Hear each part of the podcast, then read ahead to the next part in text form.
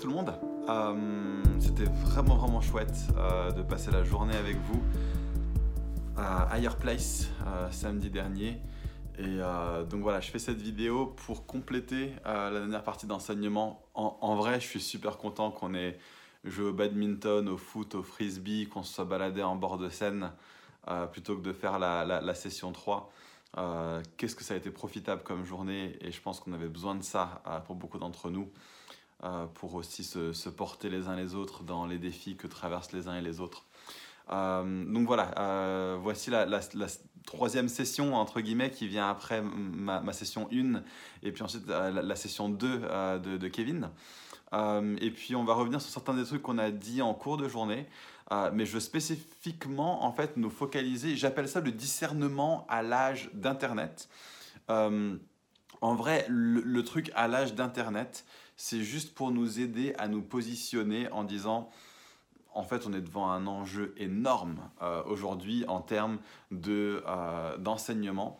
Euh, on n'a jamais, dans toute l'histoire de l'humanité, eu autant l'occasion d'avoir accès à une mine de, de- et d'informations et d'outils bibliques aussi riches et aussi profonds que dans le monde aujourd'hui, avec tout ce qui est posté sur Internet.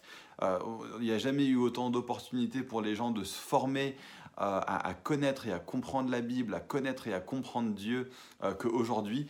Tout ce qu'on apprendrait dans une fac de théologie est plus ou moins accessible à un endroit ou à un autre d'Internet si on sait où regarder. Parce que euh, à l'inverse, il n'y a jamais eu autant de faux enseignements qui se font passer pour des bons enseignements chrétiens qu'aujourd'hui sur Internet. Il y a des, euh, sites Internet entiers qui sont dédiés à, faire des vidéos et des enseignements et des pensées du jour et des emails automatiques, etc. Des sortes de mass médias chrétiens qui sont là en train de pomper, pomper, pomper de l'information dans votre boîte mail, dans des groupes WhatsApp, euh, dans votre face, sur les comptes YouTube, avec les recommandations YouTube euh, sur la droite de votre écran. et la quantité de choses là-dessus euh, sont d'une bêtise incroyable, en fait, sont, sont d'une fausseté théologique incroyable, d'une fausseté biblique incroyable. Et donc, je voulais commencer en vous disant, faisons super, super, super attention à ce qu'on mange. Euh, et, donc beaucoup de ce que je vais enseigner aujourd'hui, euh, c'est des enseignements qui sont tirés d'une session de la Newground Academy que j'ai reçue de la part d'un euh, d'un- superbe enseignant euh, qui s'appelle Andrew Wilson. Donc beaucoup de, de ce que je dis aujourd'hui, euh, c'est du copier-coller de Andrew Wilson. Tout ce qui est dit de bien aujourd'hui, en vrai, je pense que je devrais pouvoir le lui attribuer. Mais, on va spécifiquement se dire comment est-ce que je fais en entendant un enseignement euh, pour, savoir si c'est euh, comestible ou pas comestible?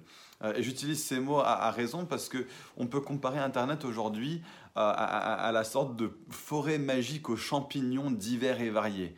Il y a, quand on va à la chasse aux champignons, on peut trouver des très très très bons champignons. Et quand on va à la chasse aux champignons, on peut trouver des super mauvais champignons. Euh, et, de la même façon que quelqu'un qui s'y connaît pas en champignons, euh, qui va à la chasse aux champignons en forêt, euh, on recommanderait toujours d'aller à une pharmacie spécialisée pour qu'il puisse vérifier quels sont les champignons avant de pouvoir aller les manger. Ce que je vais faire aujourd'hui, c'est de vous aider à devenir des pharmaciens en champignons. De vous aider à, savoir vous-même quels sont euh, les livres et les références et les connaissances auxquelles font appel les pharmaciens euh, pour pouvoir savoir euh, discerner entre le comestible et le non comestible dans cette énorme forêt magique aux champignons infiniment divers et variés qui se trouve sur Internet aujourd'hui. En gros, la question qu'on se pose, c'est comment discerner dans cette jungle à l'enseignement qu'on appelle Internet? En gros, commencez en écoutant toute la session 1. Si ce n'est pas déjà fait, écoutez toute la session 1. Euh, point 2, écoutez toute la session 2 euh, de Kevin. Euh, ces deux sessions ont déjà donné plein, plein, plein de choses sur comment on peut euh, discerner entre euh, le bon enseignement, le mauvais enseignement. Euh, écoutez même la prédication de dimanche dernier de Kevin qui a donné plein, plein, plein de billes sur comment revenir à la parole au niveau de l'enseignement. donc comme je disais samedi matin à Higher Place, je ne sais pas pourquoi exactement, mais Dieu nous conduit en ce moment à travers cette série de prédications. C'est pas ce que je prévoyais à la base, mais à travers cette série de prédications, on se retrouve à être en plein, plein, plein dans ce sujet du discernement entre le bon et le mauvais, entre le sectaire et le non sectaire, entre l'abusif et le, et, le saint. Euh, donc je ne sais pas comment ça se fait qu'on se retrouve à enseigner là-dessus, mais ça semble vraiment être le, euh, le, hum, le, sujet du moment euh, pour nous à, à, Fireplace. Et peut-être qu'un jour on comprendra pourquoi Dieu nous a préparés pour ça. Peut-être que certains d'entre vous êtes déjà grave au courant de pourquoi ces séries sont en train de vous aider à fond. Euh, peut-être que d'autres personnes vont arriver dans quelques temps et on va tous se rendre compte en église, ah ouais, c'est pour ça que Dieu nous a conduits à voir ça. Donc oui, session 1, oui, session 2, mais encore.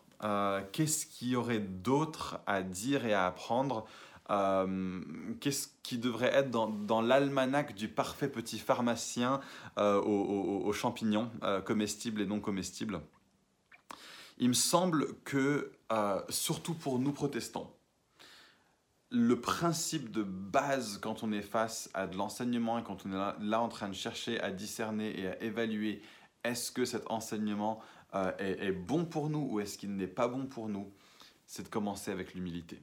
Euh, la Bible dit euh, que Dieu s'oppose aux orgueilleux, mais il fait grâce aux humbles. Euh, ça semble être la valeur la plus importante dans la Bible elle-même, dès Genèse 1. C'est l'orgueil de Adam et Ève qui les conduit à chuter parce qu'ils veulent être comme Dieu.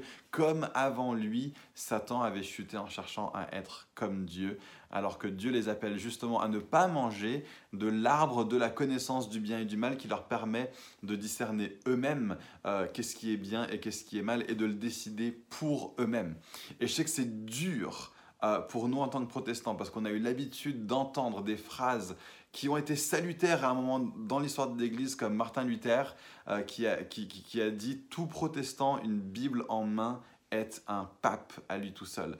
Et c'est vrai et c'est vrai. Et en même temps, euh, là où nous, nous affirmons le sola scriptura, nous ne pouvons pas affirmer le solo scriptura et dire si j'ai juste moi et ma Bible, je peux tout seul comprendre tout ce qu'il y a à comprendre. Nous devons venir et aborder avec une position profondément humble euh, devant les textes bibliques, sachant qu'il y a une diversité d'enseignements qui est absolument énorme euh, dans le monde chrétien, dans le monde protestant, dans le monde évangélique. Et face à cette diversité, on doit savoir comment faire et comment discerner. Et ça commence avec l'humilité devant la Bible. Euh, et, par rapport à l'humilité devant la Bible, je pourrais en parler pendant longtemps, longtemps, longtemps. Euh, je pense que le, message de Kevin concernant le chrétien et l'autorité de dimanche dernier est très, très, très bon là-dessus. Euh, tout ce qu'il a dit, euh, c'était parfait, c'était génial. Euh, et donc je dirais, repartez, écoutez ce message, soyons comme les chrétiens de Béret, qui nous plaçons devant la Bible pour évaluer si ce que des gens disent est biblique ou non. Est-ce que le texte est pris dans son contexte? Est-ce que l'interprétation de ce texte est là selon la façon d'interpréter la Bible euh, que la Bible utilise elle-même, sachant que la Bible interprète la Bible? On pourrait faire une journée entière d'enseignement sur comment étudier la Bible, on pourrait faire une journée entière d'enseignement sur comment appliquer à nos vies ce que nous étudions dans la Bible, euh, mais ça prendrait beaucoup, beaucoup, beaucoup de temps. Euh, donc bah, pour ça, inscrivez-vous à la New Ground Academy. Euh, ou bien euh, passer du temps un petit peu, poser des questions à, des responsables qui sont formés là-dessus, lisez euh, des bouquins là-dessus sur comment interpréter la, Bible et comment creuser la Bible pour vous-même. Mais donc commençons en ayant une humilité devant la Bible, en disant bah, si la parole de Dieu le dit, alors même si je suis pas d'accord, même si ça va contre tout ce que je veux, tout ce que, tout ce que je veux savoir, si c'est Dieu qui le dit, alors c'est Dieu qui le dit. Donc ayons une humilité profonde devant la Bible, sachant que l'ennemi de nos âmes, lui, euh, ce qu'il veut plus que toute chose, c'est nous poser la question, est-ce que Dieu a vraiment dit? Euh, donc revenons à ce que dit la Bible. Deuxièmement, ayons une humilité devant l'ancienneté d'un enseignement. Euh, on peut dire très souvent en tant que protestant et en tant que chrétien occidentaux, plus un enseignement est nouveau, plus il a de chances d'être vrai parce que tout ce qui est nouveau est mieux et nous évoluons vers le mieux, le mieux, le mieux, le mieux, le mieux. Hein. notre pensée occidentale nous conduit à penser comme ça. Euh, le progrès, l'avenir, le futur, plus c'est du progrès, mieux c'est. Euh, quand on parle d'enseignement théologique, ce principe-là est faux. Euh, nous sommes un peuple qui regarde vers l'arrière à un événement passé, la croix de Christ, et qui regardons vers l'arrière à une révélation qui a déjà été donnée, la Bible, et nous cherchons à évaluer notre société, quelle qu'elle soit, sur la base de ce qui est là dans le passé. Et plus un enseignement est ancien, plus on devrait se dire, il y a, des, il y a de plus fortes chances que ce soit vrai si c'est plus ancien, et de plus fortes chances que ce soit faux si c'est nouveau. Alors, euh, bien sûr, c'est pas, euh, pas en train de dire plus c'est ancien, plus c'est nécessairement bon, mais je pense qu'on devrait se dire plus, si, si, un enseignement qui est donné est un enseignement qui est nouveau, qui est novateur, alors le barème de la preuve pour qu'on euh, accepte cet enseignement-là par rapport à un enseignement qui est plus âgé, plus ce barème de la preuve devra être grand. Donc bien sûr, c'est la Bible qui prime. Mais si alors qu'on lit la Bible, on se dit, mais la Bible est en train de dire autre chose que ce que les chrétiens ont dit depuis 2000 ans, alors il va falloir qu'on soit extrêmement, suprêmement, magistralement sûr que la Bible dit vraiment ça, et pas ce que les chrétiens ont dit depuis 2000 ans, pour qu'on se dise, non, non, non, je vais croire ça que de croire ce que les chrétiens ont toujours cru. Parce que ce que les chrétiens ont toujours cru, c'est aussi basé sur la Bible. Et devinez quoi, ce texte que vous venez de lire, eux aussi l'ont déjà lu. Et ils ont peut-être trouvé des raisons de l'interpréter euh, différemment de comment vous vous l'interprétez. Et ça fait 2000 ans qu'ils l'interprètent comme ça. Et nous, aujourd'hui, non. Euh, d'autre part, ce qui se passe, c'est que 2000 ans d'histoire, ça permet euh, d'évaluer qu'une vérité non seulement elle est ancienne, non seulement elle vient d'un moment qui est plus proche du christianisme original que nous aujourd'hui, euh, mais en plus c'est un enseignement qui aura tenu l'épreuve du temps et l'épreuve des époques. Euh, et, ce qui se passe, c'est que nous, comme dans toutes les époques, nous sommes euh, dans une situation où nous avons tous des lornières qui sont spécifiques à notre époque. et ces lornières qui sont spécifiques à notre époque nous empêchent de voir ce que la Bible dit en elle-même parce que nous sommes influencés par les dernières de notre culture. Euh, pour l'illustrer, je vais lire un petit peu une citation euh, d'un petit essai qui avait été écrit par C.S. Lewis. Et l'essai s'appelle Lisez des livres anciens. Écoutez ça, c'est juste brillant. C.S. Lewis dit ça. Nous pouvons être certains que, il écrit au XXe siècle, hein, que l'aveuglement caractéristique du XXe siècle l'aveuglement qui conduira les générations futures à demander Mais comment ont-ils pu penser ça? Se trouve là où nous le soupçonnons le moins et concerne quelque chose au sujet duquel même Hitler et Roosevelt se trouveraient être tout à fait d'accord. Juste pause. Ce qu'il est en train de dire, c'est que euh, on a des choses aujourd'hui qui nous semblent tellement assurément vraies que même des gens à des opposés, semble-t-il, extrêmes dans notre contexte, c'est-à-dire Adolf Hitler et Franklin Roosevelt, les choses sur lesquelles eux sont d'accord, c'est sans doute là que se trouve l'aveuglement de notre âge, parce que si même Hitler et Roosevelt étant tellement opposés l'un à l'autre se trouvent quand même d'accord sur ça, c'est que c'est peut-être quelque chose auquel nous sommes tous aveuglés. Si tout le monde à notre époque est aveuglé sur quelque chose, euh, c'est que c'est ça le grand aveuglement de notre âge. Donc je continue. Aucun de nous ne peut échapper à cet aveuglement mais nous pouvons certainement accroître cet, aveuglement et affaiblir notre garde contre cet aveuglement si nous ne lisons que des livres modernes. Là où ces livres modernes disent vrai, ils nous diront des vérités que nous connaissons déjà à moitié. Intéressant ça. Là où ils disent faux, ils aggraveront l'erreur dans laquelle nous sommes déjà si sévèrement infectés. Et ils continuent en disant, le seul palliatif à cet aveuglement est de garder actif dans nos pensées le souffle de la brise marine pure des siècles. C'est beau comme façon de le dire. Et cela, hein, c'est de garder active dans notre pensée la brise marine pure des siècles, n'est possible que en lisant des livres anciens. Et il continue en disant ça. Écoutez, il n'est pas juste en train d'être conservateur pour faire d'être conservateur. Il dit pas que le passé ait quoi que ce soit de magique, bien entendu. Les gens n'étaient pas plus intelligents à cette époque qu'ils le sont aujourd'hui. Ils commettaient autant d'erreurs que nous, mais pas les mêmes erreurs. Ils ne flatteront pas les erreurs que nous commettons aujourd'hui, et leurs erreurs, nous étant ouverts et palpables, ne nous sont d'aucun danger. Donc ce qu'il est en train de dire là, c'est qu'ils faisaient des erreurs, nous on fait des erreurs, mais leurs erreurs ne sont pas les mêmes que les nôtres. Et ça veut dire que là où nous on fait des erreurs, eux ils vont venir et ils vont briller une lumière dessus pour qu'on dise mince, j'avais vu ça comme ça. Et là où eux font des erreurs, nous, on n'est pas en danger d'être infecté par cette erreur parce que nous, on n'est pas aveuglé sur le truc par lequel eux étaient aveuglés il y a 3, 4, 5, 12, 17 siècles. Deux têtes valent mieux qu'une, pas parce que l'une ou l'autre est infaillible, mais parce qu'ils ont peu de chances de faire erreur dans le même sens. Assurément, les livres du futur seraient de tout aussi bons correctifs que les livres du passé. Malheureusement, nous n'y avons pas accès.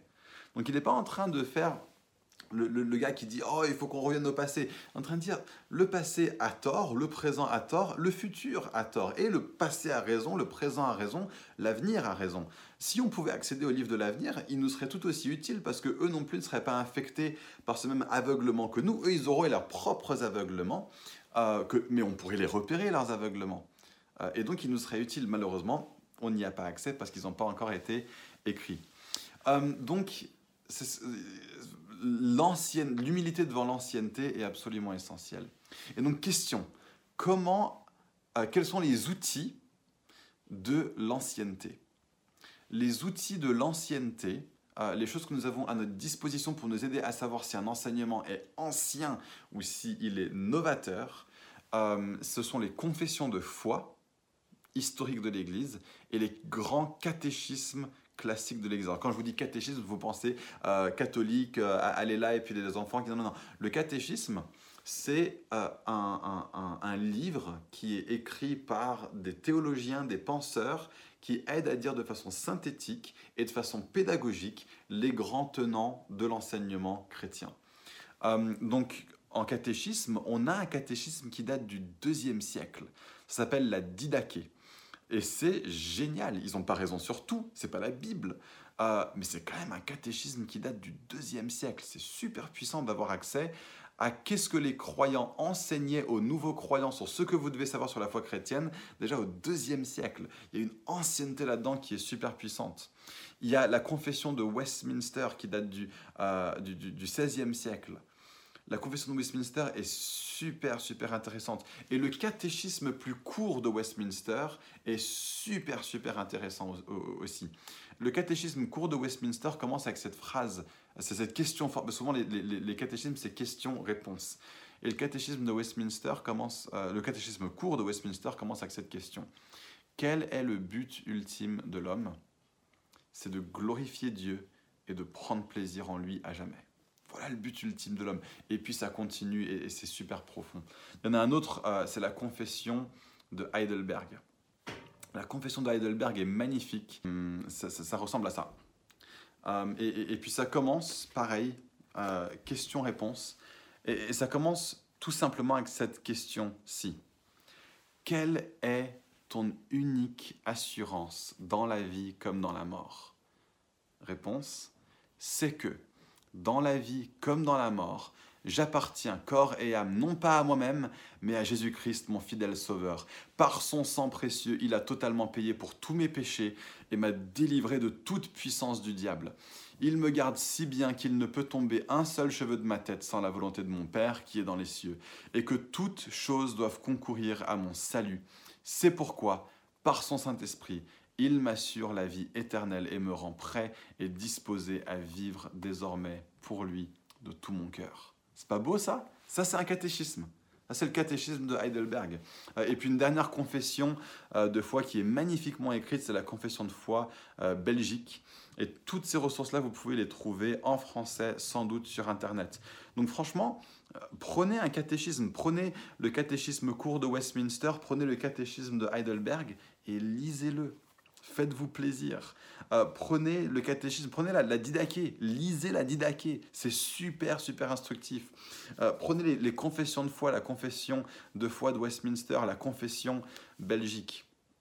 Et, et juste informez-vous de ce que les chrétiens ont toujours cru depuis longtemps. Donc l'humilité devant l'ancienneté. Ensuite, l'humilité devant l'universalité. Euh, qu'est-ce qui est cru par des chrétiens, pas seulement en France, mais qu'est-ce qui est cru par les chrétiens partout. Plus un enseignement est cru dans un grand, grand, grand nombre d'endroits, plus il y a de chances que ce soit vrai.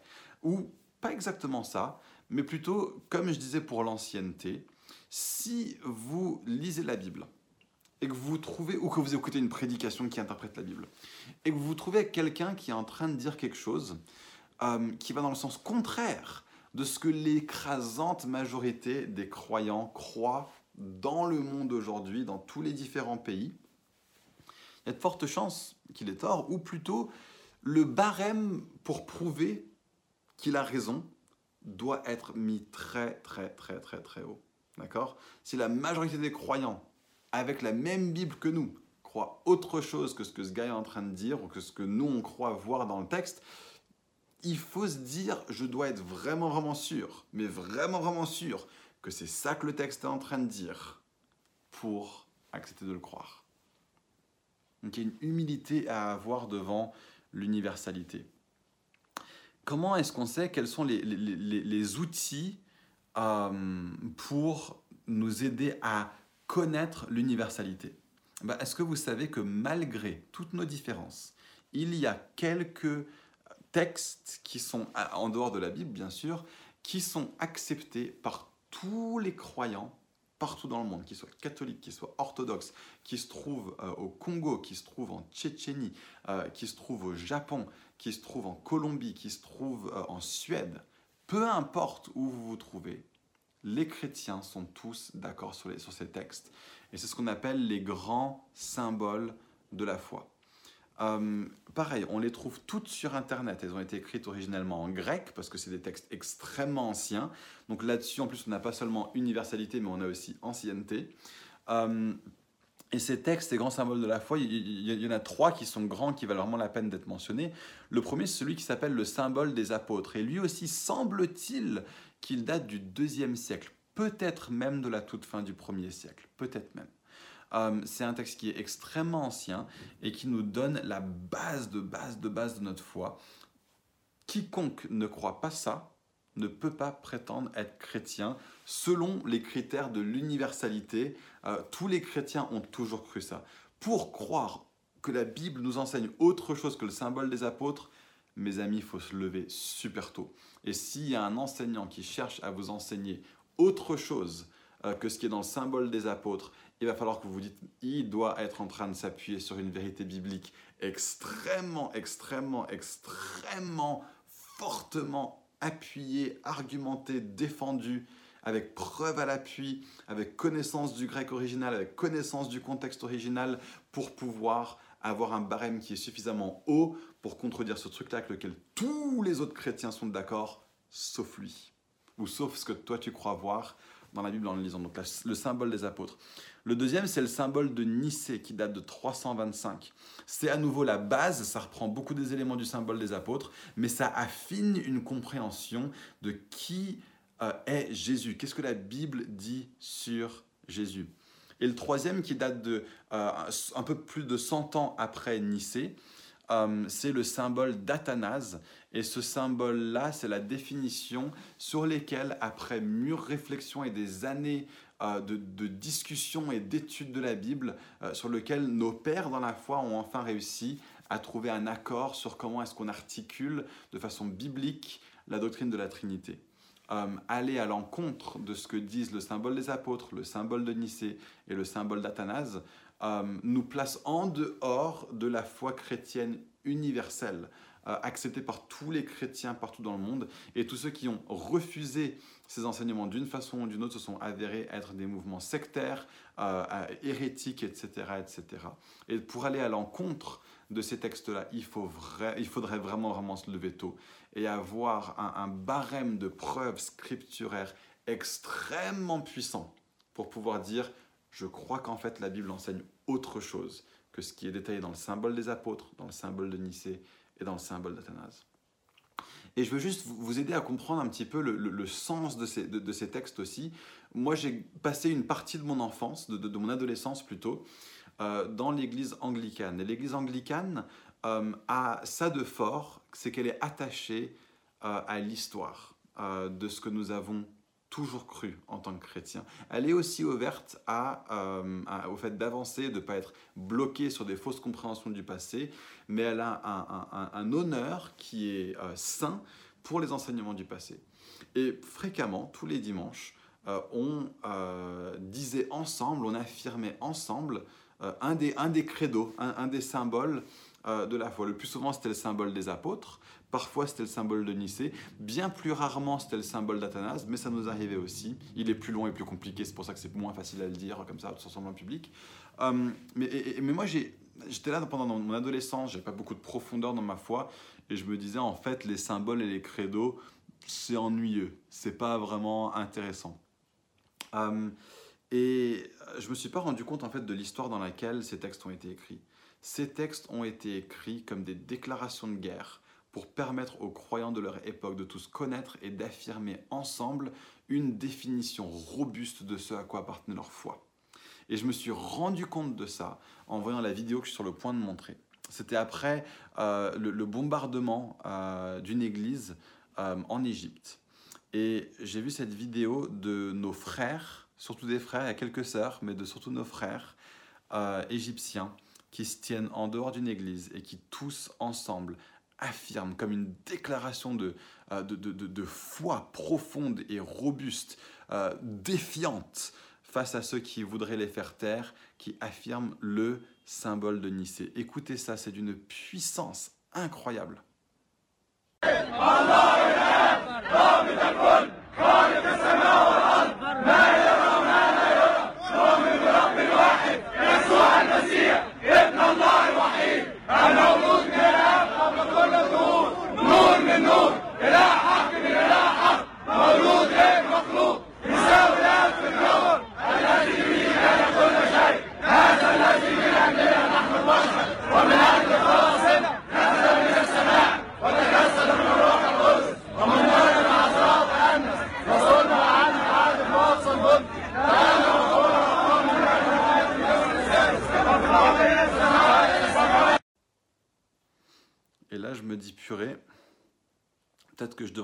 À apprendre les credos par cœur.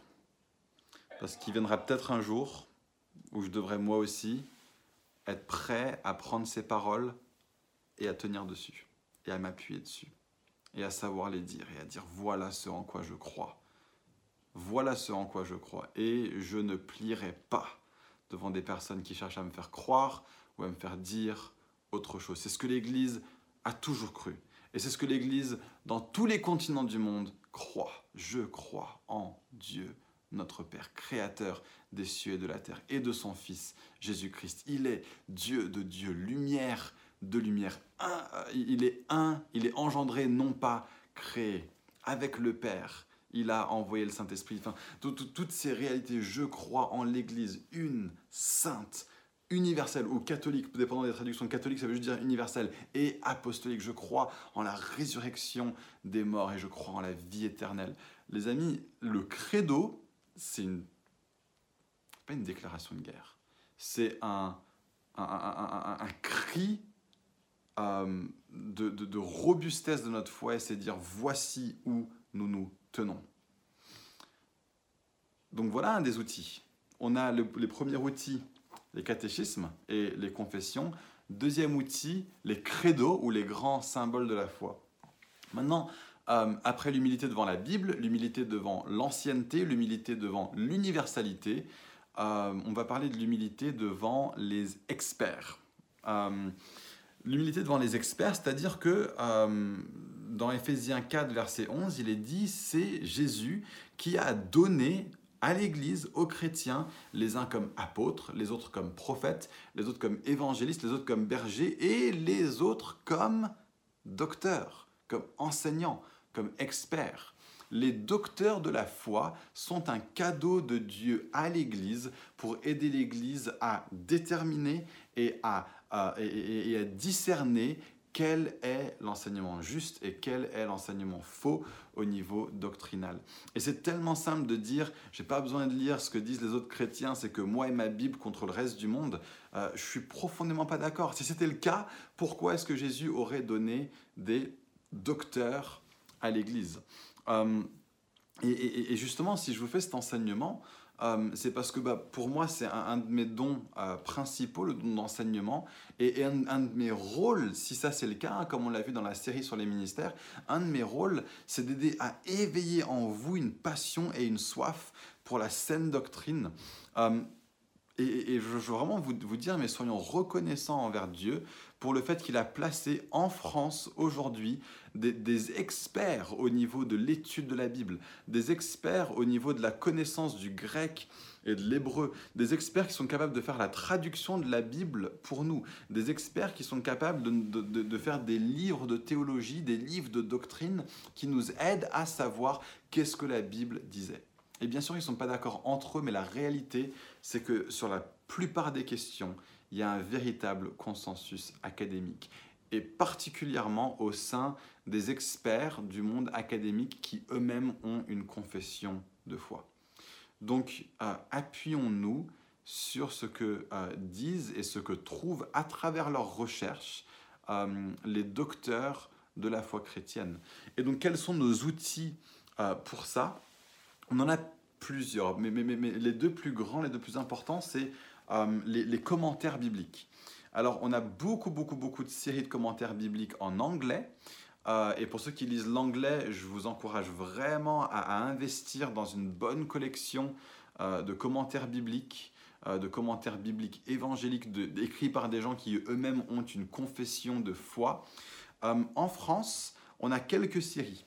on a la série des, des, commentaires de la Bible francophone.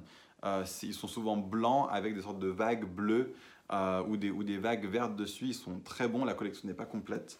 Euh, il y en a un qui est en train de, ils sont en train de traduire en fait des commentaires parmi les meilleurs commentaires anglophones.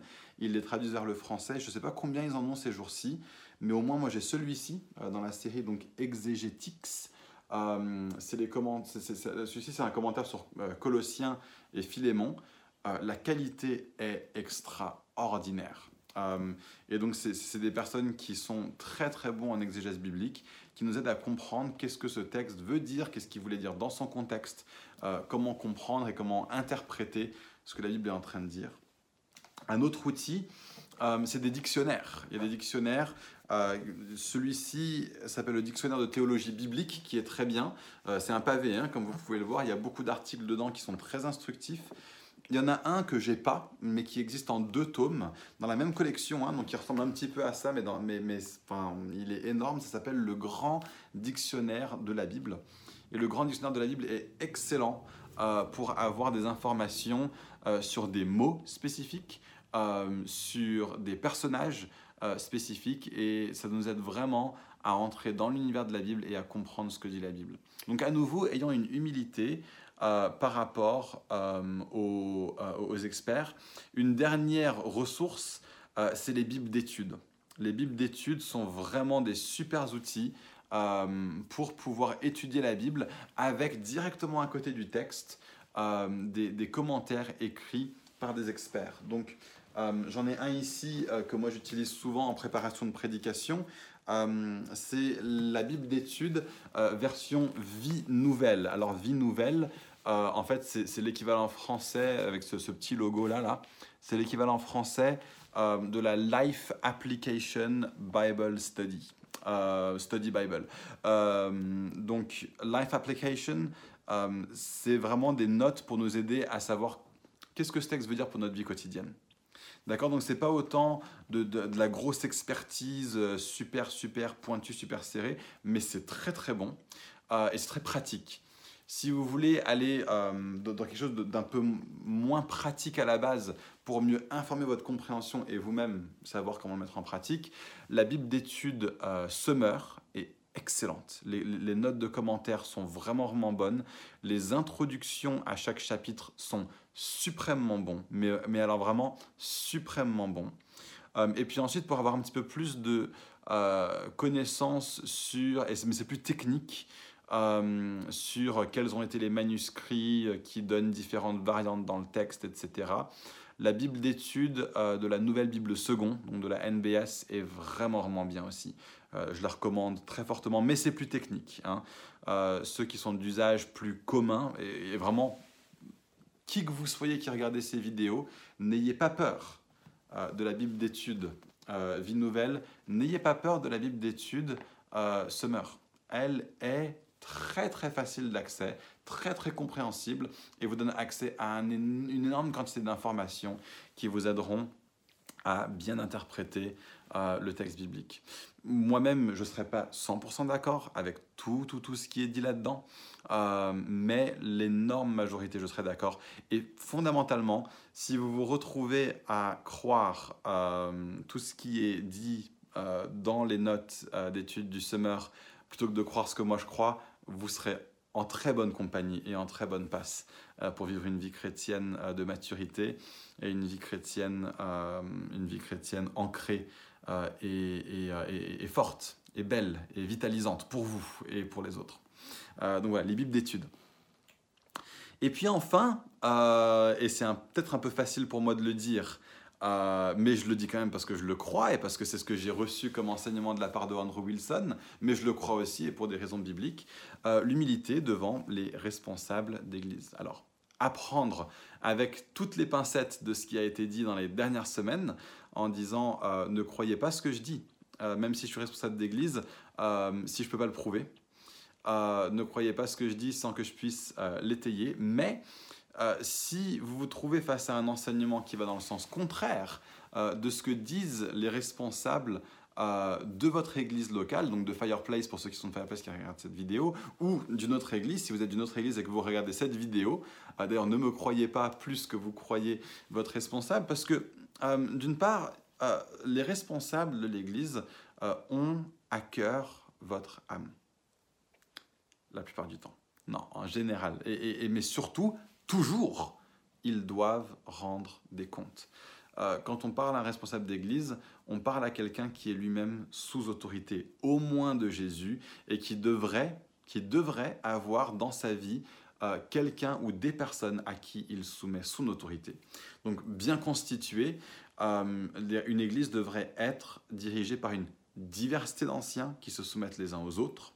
Et sur les questions de doctrine, il n'y en a pas un euh, qui a une priorité d'autorité intrinsèque, même si c'est vrai que euh, si quelqu'un a un ministère d'enseignant euh, qui est reconnu, bien sûr qu'à cause du fait qu'il n'est pas seulement un responsable d'église, mais qu'il est aussi un expert, il a une autorité plus grande là-dessus. mais les responsables d'église sont soumis les uns aux autres au sein de l'équipe d'anciens et ils devraient être redevables envers un ministère apostolique et même une équipe apostolique qui devrait s'assurer qu'il est vraiment redevable envers eux. Euh, et donc ils euh, doivent rendre des comptes d'abord à Christ, mais aussi logiquement, hein, si une église est dirigée par euh, une équipe d'anciens, ils doivent rendre des comptes les uns aux autres. et une équipe d'anciens bien constituée doit pouvoir avoir les conversations robustes de dire là-dessus, je n'étais pas d'accord quand tu as dit ça en fait dimanche dernier.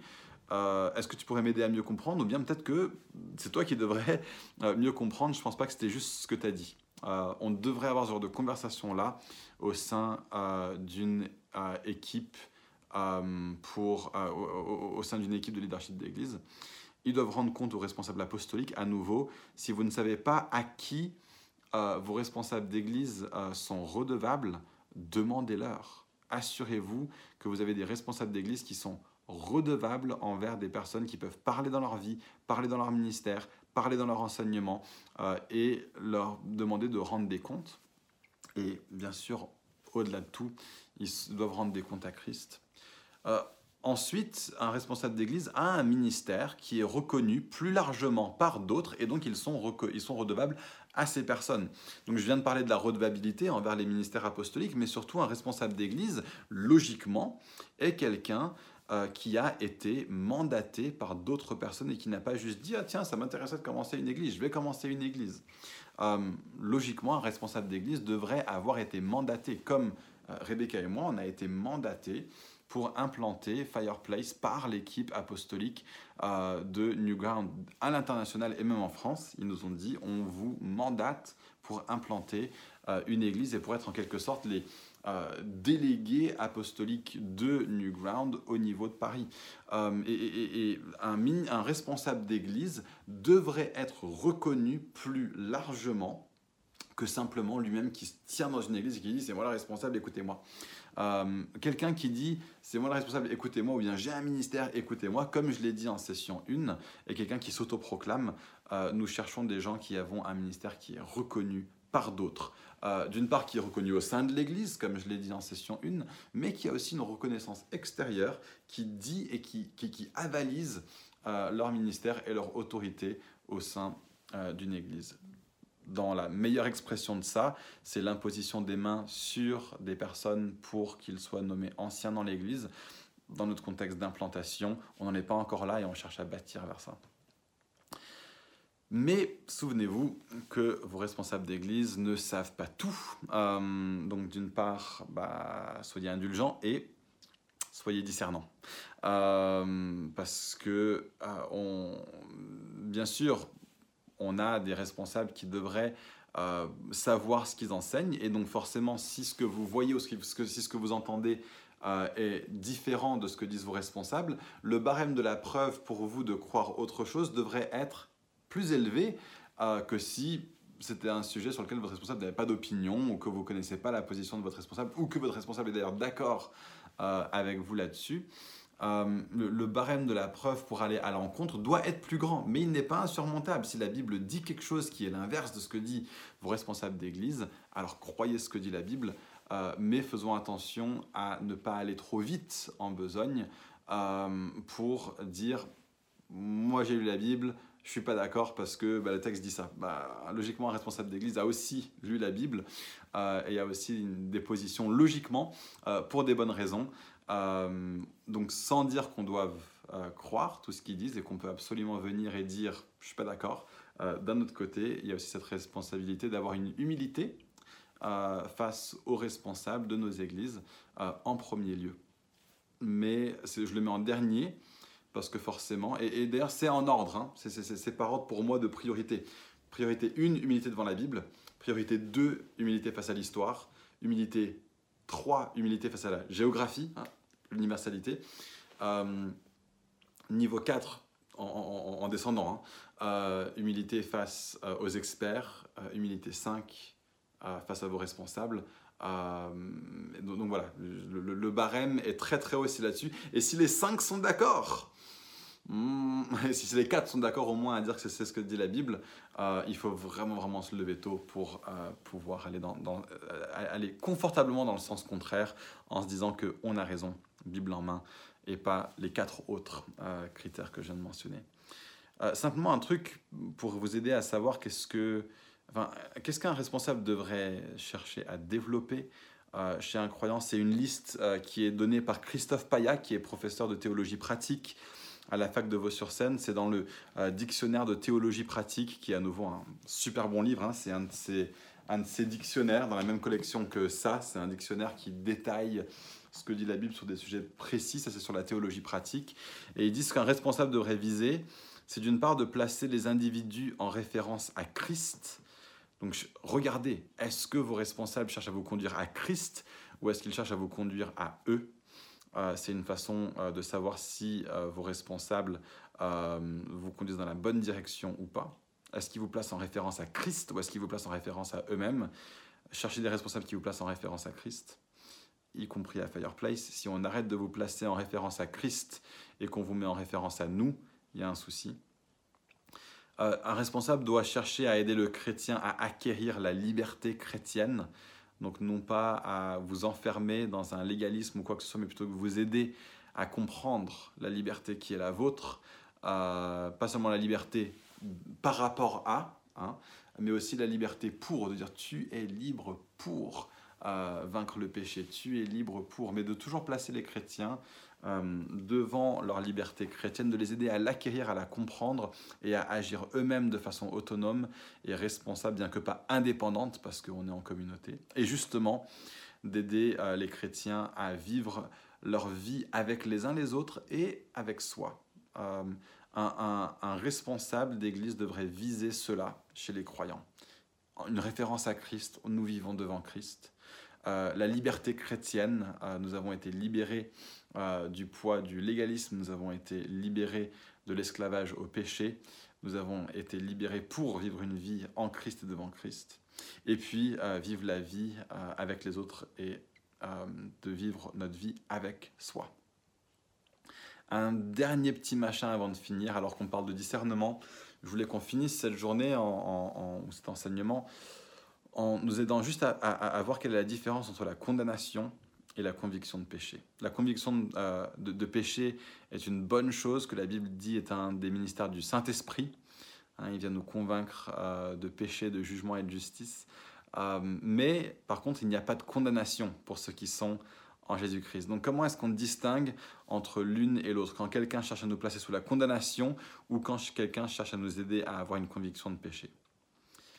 La condamnation, d'une part, simple, vient de l'ennemi, la conviction de péché vient de Dieu, d'où le fait que l'une est mauvaise, que l'autre est bonne. Euh, la condamnation conduit à un sentiment de désespoir. oh, j'ai encore mal fait, oh, je suis mauvais, oh, je peux pas, oh, j'y arriverai pas. Oh, je suis pas aimé, oh, je suis pas aimable, oh, je suis pas accepté, je suis pas acceptable. La condamnation conduit à un sentiment de désespoir. La conviction de péché donne envie d'avancer en nouveauté de vie. C'est genre, oh Seigneur, purée, je me rends compte que j'ai vraiment, vraiment pas été conforme à ta volonté. à partir d'aujourd'hui, c'est un nouveau jour. Euh, merci parce que tu me fais m'en rendre compte et tu me donnes cet entrain pour euh, que ce soit différent à partir de maintenant.